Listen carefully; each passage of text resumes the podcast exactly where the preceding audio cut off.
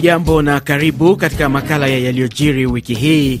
Miongoni ni pamoja na hali inavyoendelea nchini Libya baada ya mafuriko makubwa yaliyosababisha watu wengi kupoteza maisha. Idadi ya watu kutokana na tetemeko la ardhi huko Moroko yaendelea kuongezeka. Aliyekuwa mshirika wa karibu wake rais wa DRC Felix Tshisekedi na naibu spika wa bunge Jean-Marc Kabund ahukumiwa kifungo cha miaka saba. Utaelewa sababu. Tutaangazia hali ya kisiasa na kijamii nchini Kenya, Tanzania na kwengineko katika ukanda, lakini pia ziara ya kiongozi wa Korea Kaskazini Kim Jong Un huko Urusi ni miongoni mwa yale utakayoyasikia. Naitwa Ruben Lukumbuka, na kwa moyo mkunjufu ni kukaribishe msikilizaji tuandamane hadi tamati ya makala haya.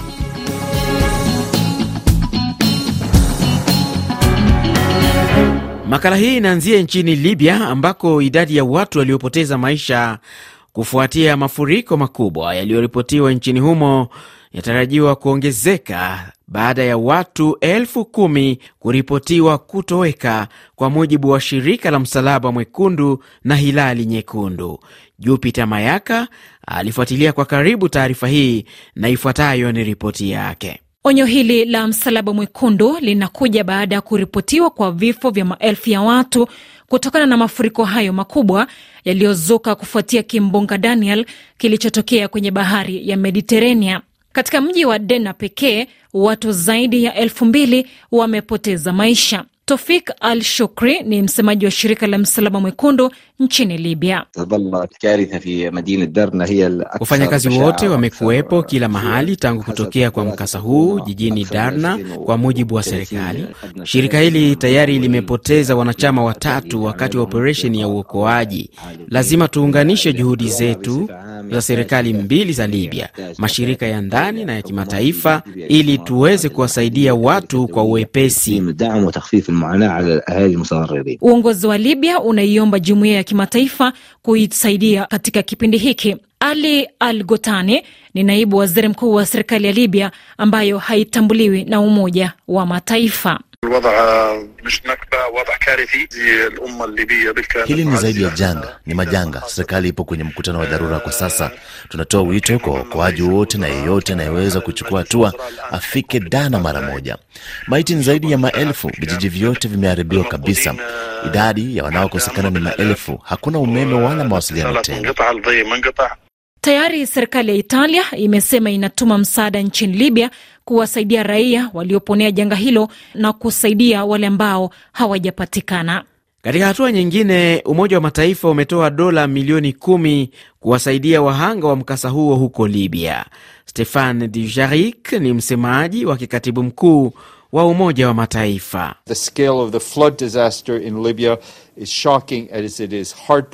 Kiwango cha mkasa wa mafuriko nchini Libya ni cha kutisha na kuvunja moyo. Watu wengi wamepoteza makao, wengine wengi wakikosa kujulikana walipo. Umoja wa Mataifa tayari upo nchini Libya kusaidiana na mamlaka nchini humo na kuomba msaada kwa jamii ya kimataifa. Tayari tumetoa dola milioni kumi kusaidia hali ya dharura nchini Libya na pesa nyingine dola milioni 71 za kukabiliana na hali ya kibinadamu zimetolewa leo. Mashirika ya kiraia yamesema zaidi ya watu 510 walipatikana wakiwa hai chini ya vifusi vya majengo yaliyoporomoka siku tatu baada ya mkasa huo. RFI.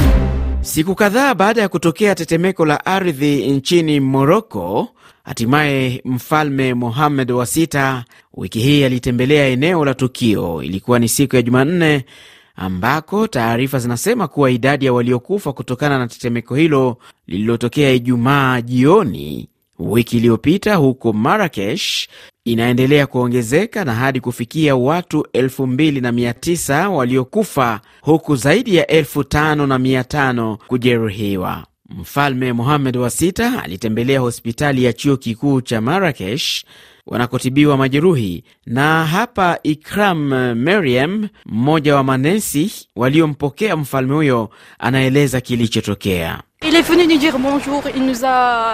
Amefika kutusalimia, lakini pia kutupongeza kwa juhudi tunazoendelea kufanya hapa. Hakika ni wakati mzuri sana tumekuwa naye. Kumwona mfalme wetu mwema hivi karibu nasi, ni muhimu kuona namna ambavyo majeruhi wa tetemeko wanavyotibiwa. Inadhihirisha kwamba yuko pamoja na raia wa Moroko. Huduma za dharura bado zinaendelea haswa katika maeneo mbalimbali ambapo misaada ilichelewa kufika. Msikilizaji, huku hayo yakijiri namna hiyo, timu ya madaktari kutoka shirika la Medecins Sans Frontieres MSF imeendelea kutathmini usimamizi wa mahitaji muhimu katika ushirikiano na mamlaka ya Moroko pamoja na timu za kimataifa ambazo tayari zimekuwa zikitoa misaada kwa waathiriwa wa tetemeko hilo la ardhi huko Moroko. Muna Hanebali ni mmoja wa madaktari wa MSF, anaeleza kinachoendelea. Maombi yao yalihusu msaada wa kimataifa kuhusu kutafuta miili ya watu waliokuwa wamekwama na timu katika hali inaendelea huko Marakesh na hata maeneo yaliyoathiriwa. Kuna misaada iliyotolewa kutoka kila kona, misaada ya dawa na wataalam. Hakika kumekuwa na uhimizaji mkubwa. Ni sauti yake Muna Hanebali, mmoja wa madaktari wa shirika la MSF huko Moroko.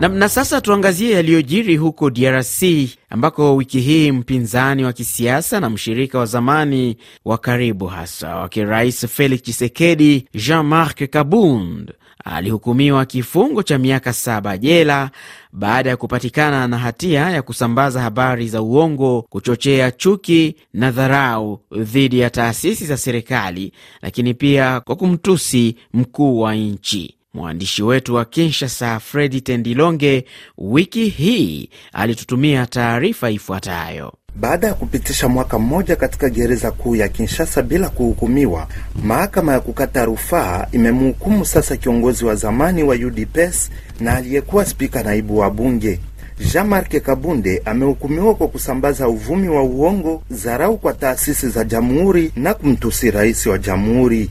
Chama chake kimezungumzia hukumu hii kuwa ni ya kisiasa na kashfa ya kisheria, kwani kiongozi wao hafai tena kuwania uchaguzi wa urais ujao. Mwaka elfu mbili ishirini na mbili Kabund alitangaza kujiuzulu kama spika naibu wa bunge na ndani ya chama cha UDPS ya rais Chisekedi, na baadaye kuunda chama chake na kujitangaza kama mgombea kwa uchaguzi wa urais unaopangwa kufanyika Disemba mwaka huu.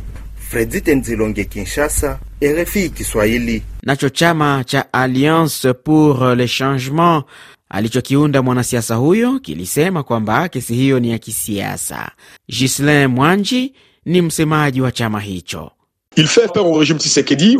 Ni tishio kwa utawala wa Chisekedi. Kama mlisikiliza hotuba yake ya Julai 18 mwaka wa 2022 ambapo alionyesha serikali hii imekuwa ikitumia vibaya pesa za umma na akaonyesha matumizi mabaya ya madaraka, kwamba hii ni serikali isiyowajali watu wake. Leo kuna ukiukaji wa vyombo vya habari, kuminya uhuru wa watu kujieleza, huku waandishi wa habari wakifungwa na kunyanyaswa, mauaji ya Ouma, kesi ya Sherubin Okende, pesa zinatumiwa kama hewa katika kesi zisizo za kweli, watu walioiba pesa kisha wanaachiwa huru. Yaani Kabund ni mgombea anayetisha katika uchaguzi wa mwaka wa 2023. Ni sauti yake Ghislain Mwanji, msemaji wa chama cha Alliance pour le Changement chake Jean-Marc Kabund wa Kabund huko DRC.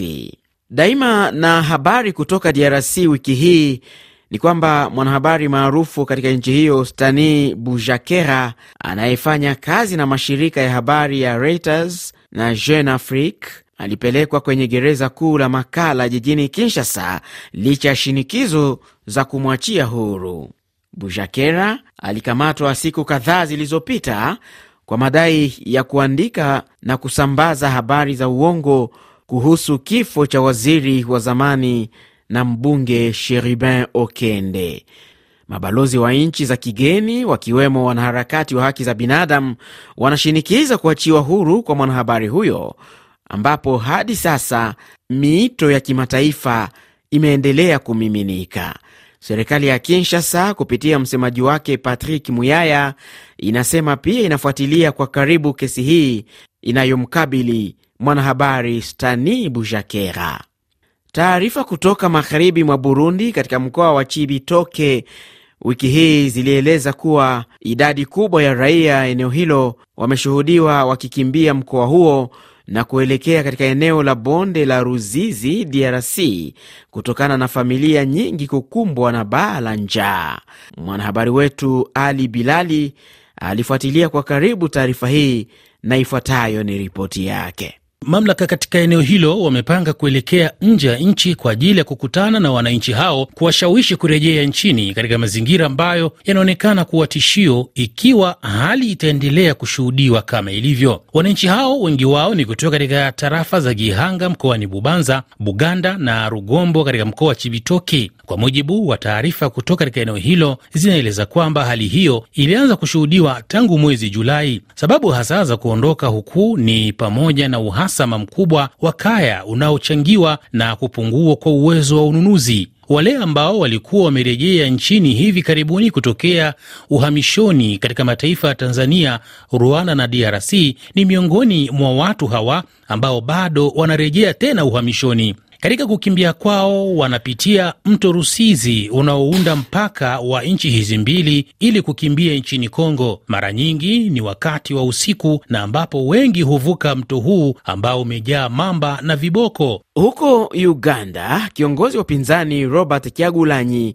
maarufu kama Bobi Wine alilaani hatua ya serikali kupitia jeshi la polisi kupiga marufuku mikutano ya hadhara ambayo amekuwa akiendelea nayo katika maeneo mbalimbali ya nchi hiyo. Polisi wanadai kuwa Bobi Wine amekuwa akitumia mikutano hiyo kumchafua Rais Yoweri Museveni na kukiuka utaratibu wa kuandaa mikutano hiyo. RFI Mombasa 105.5 FM. Na, na sasa tuje nchini Kenya ambako wiki hii Wakenya wengi walighadhibishwa na hatua ya serikali kuongeza bei ya mafuta, wakati huu raia wengi wanapoendelea kupitia kipindi kigumu cha kiuchumi. Carol Korir anaeleza kwa kina kuhusu hili. Mamlaka inayodhibiti bei ya nishati nchini humo IPRA usiku wa kuamkia Ijumaa ilitangaza bei hiyo mpya, na kwa mara ya kwanza katika historia ya nchi hiyo lita moja ya mafuta inauzwa shilingi za Kenya 211 sawa na dola moja na senti 40. Hatua hii imekuja licha ya maandamano ya miezi kadhaa yaliyotokea huko nyuma kupinga sera za kiuchumi za serikali ya Rais William Ruto ambazo wananchi wengi wanalalamikia kuwa zimesababisha maisha kuwa magumu. Serikali ya Ruto ambayo ilitoa ruzuku ya mafuta baada ya kuingia madarakani mwezi Septemba mwaka uliopita inasema ongezeko hili ni kutokana na mwenendo wa bei ya mafuta kwenye soko la kimataifa. Mshauri wa maswala ya kiuchumi wa Rais Ruto David Ndii kwenye ukurasa wake wa X amewaambia Wakenya wajiandae kwa nyakati ngumu. Nchini Kenya, kama ilivyo katika mataifa mengine duniani, bei ya mafuta inapopanda husababisha pia kupanda kwa bei ya bidhaa hasa chakula na usafiri. Kule Tanzania, makamu mwenyekiti wa chama kikuu cha upinzani cha Chadema Tundu Lisu alikamatwa na baadaye kuachiliwa kwa dhamana baada ya kuzuiliwa na polisi kwa madai ya kufanya mkutano usio halali wiki hii. Lisu aliachiwa kwa dhamana ya mwezi mmoja. Kwa mtu ambaye amekamatwa mara nyingi kama mimi eh, hii wala haikuwa shida eh, walinikamata ni, sikulala ndani. Mara nyingine, mara nyingi huwa nikikamatwa nalala ndani. Mara hii sikulala ndani, na polisi tangu waliponikamata mpaka sasa hivi wame hawajanifanyia chochote ambacho unaweza ukasema si kizuri. Polisi wamekuwa wastaarabu sana katika proses yote ya tangu nilipokamatwa jana. Wanasema kwa nini niliziba barabara, na nimesema nime, nimekuta barabara imeshazibwa na watu wasiokuwa na uniform wasiojulikana. Nikawauliza nyie kina nani? Niko nje kwa dhamana mpaka mwezi ujao. Kwa upande wake, akizungumza wakati wa mkutano maalum wa baraza la vyama vya siasa jijini Dar es Salaam, Rais Samia Suluhu alikuwa na kauli hii: hakuna aliye juu ya sheria. Kama umekiuka sheria, sheria itakushika. Kwa hiyo tutambue hilo kwamba hakuna ajenda yetu kubwa kama Watanzania ni kudumisha amani, umoja na mshikamano wa kitaifa. Kama kuna wengine wana roho tu za kutu na Mungu sijui amewapa roho gani, nia yao ni kuona tu Tanzania iko kwenye vurugu, hao sio wenzetu, hao sio wenzetu, na si madhumuni, si madhumuni ya kuruhusu mikutano ya katiba, si madhumuni. Ni sauti yake Rais wa Jamhuri ya Muungano wa Tanzania Samia Suluhu Hassan pale alipozungumza wakati wa mkutano maalum wa baraza la vyama vya siasa jijini Dar es Salaam kule Tanzania. Nchini Sudan, msikilizaji, ofisi ya pamoja ya haki za binadamu ya Umoja wa Mataifa ilisema kwamba imepokea ripoti za kuaminika kuhusu kuwepo kwa takribani makaburi kumi na tatu ya halaiki huko El Geneina, lakini pia eneo la Darfur na maeneo jirani. Haya yalifichuliwa na aliyekuwa mjumbe wa Umoja wa Mataifa nchini Sudan, Volker Perthes.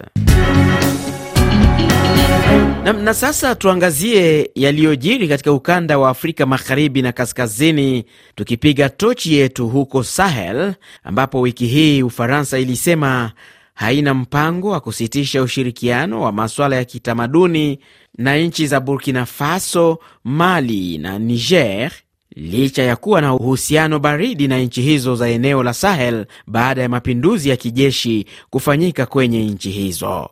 Rima Abdul Malak ni waziri wa utamaduni wa Ufaransa, alitoa msimamo huo wakati wa mahojiano na RTL Radio. Tunakabiliana na hali ya usalama ambayo ni ya kipekee na inaendelea kuharibika huko Niger, Burkina Faso na nchi ya Mali. Tatizo ni kwamba majengo mengi ya Ufaransa yalilengwa na kuharibiwa, kwa hivyo ni vigumu kutoa viza kwa wasanii. Uamuzi huu hauhusu kusimamisha ushirikiano wetu na wasanii ama maeneo yanayokuza utamaduni, maeneo ya makumbusho, michezo na maigizo na tamasha kwenye nchi hizo, sivyo? Ni kwamba kuna utaratibu mpya wa ushirikiano, hivyo nitaliweka wazi katika ujumbe, sababu kumekuwa na mkanganyiko mkubwa kutokana na baadhi ya jumbe zilizoenezwa. Sauti yake Rima Abdul Malak, waziri wa utamaduni nchini Ufaransa.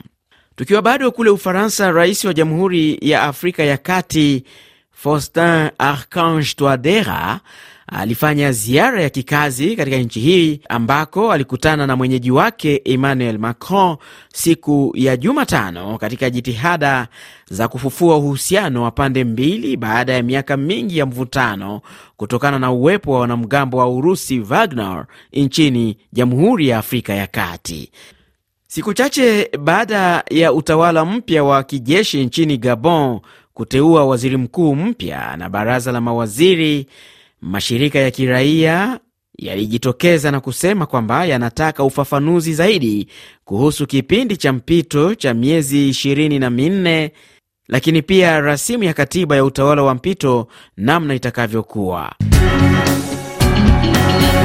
Kwingineko duniani, msikilizaji, kiongozi wa Korea Kaskazini Kim Jong Un na mwenyeji wake Rais Vladimir Putin wamekuwa kwenye mazungumzo yanayoelezwa yalidumu kati ya saa nne hadi tano siku ya Ijumaa katika eneo la mashariki mwa Urusi. Na Victor Abuso, je, viongozi hao wawili wamejadiliana nini? Kauli hii imetolewa wakati huu mataifa magharibi yakiongozwa na Marekani yakihofia uwezekano wa nchi hizo mbili kuingia kwenye makubaliano ya kuuziana silaha.